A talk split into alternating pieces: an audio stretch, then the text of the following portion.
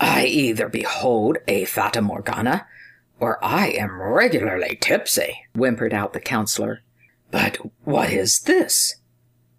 He turned round anew, firmly convinced that he was seriously ill. He gazed at the street formerly so well known to him, and now so strange in appearance, and looked at the houses more attentively. Most of them were of wood, slightly put together, and many had a thatched roof.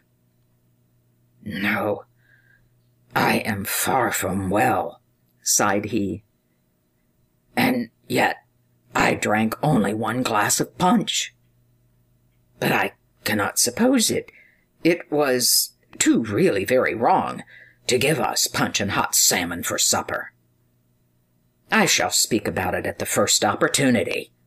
I have a half mind to go back again and say what I suffer. Oh, no, that would be too silly, and heaven only knows if they are up still." He looked for the house, but it had vanished.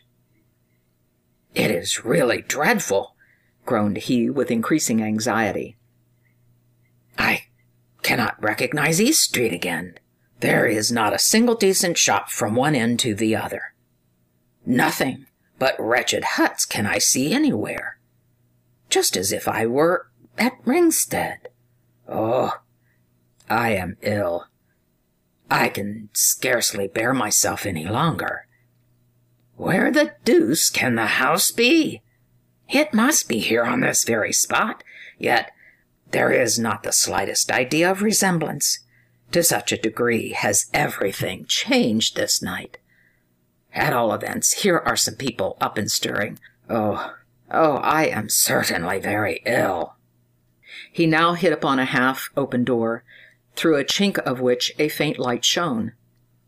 It was a sort of hostelry of those times, a kind of public house. The room had some resemblance to the clay-floored halls in Holstein. A pretty numerous company, consisting of seamen, Copenhagen burghers, and a few scholars, sat here in deep converse over their pewter cans, and gave little heed to the person who entered. "By your leave," said the counselor to the hostess, who came bustling towards him, "I've felt so queer all of a sudden. Would you have the goodness to send for a hackney coach to take me to Christianshafen?" The woman examined him with eyes of astonishment and shook her head.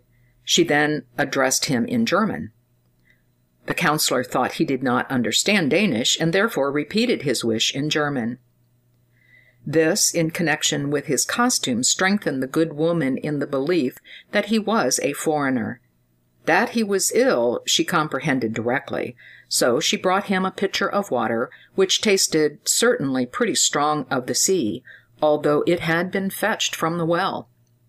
The counselor supported his head on his hand, drew a long breath, and thought over all the wondrous things he saw around him.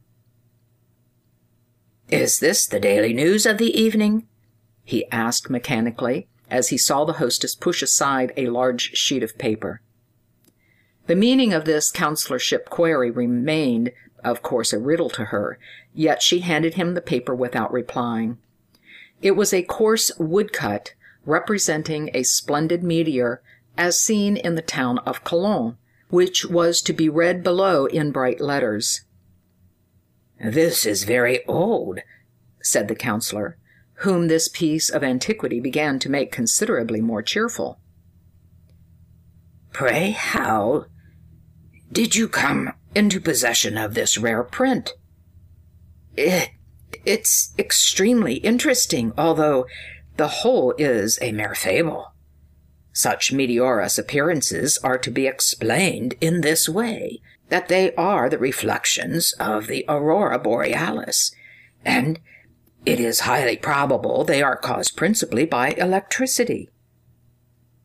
Those persons who were sitting nearest him and heard his speech stared at him in wonderment, and one of them rose, took off his hat respectfully, and said with a serious countenance, "You are no doubt a very learned man, monsieur." "Oh, no," answered the counselor.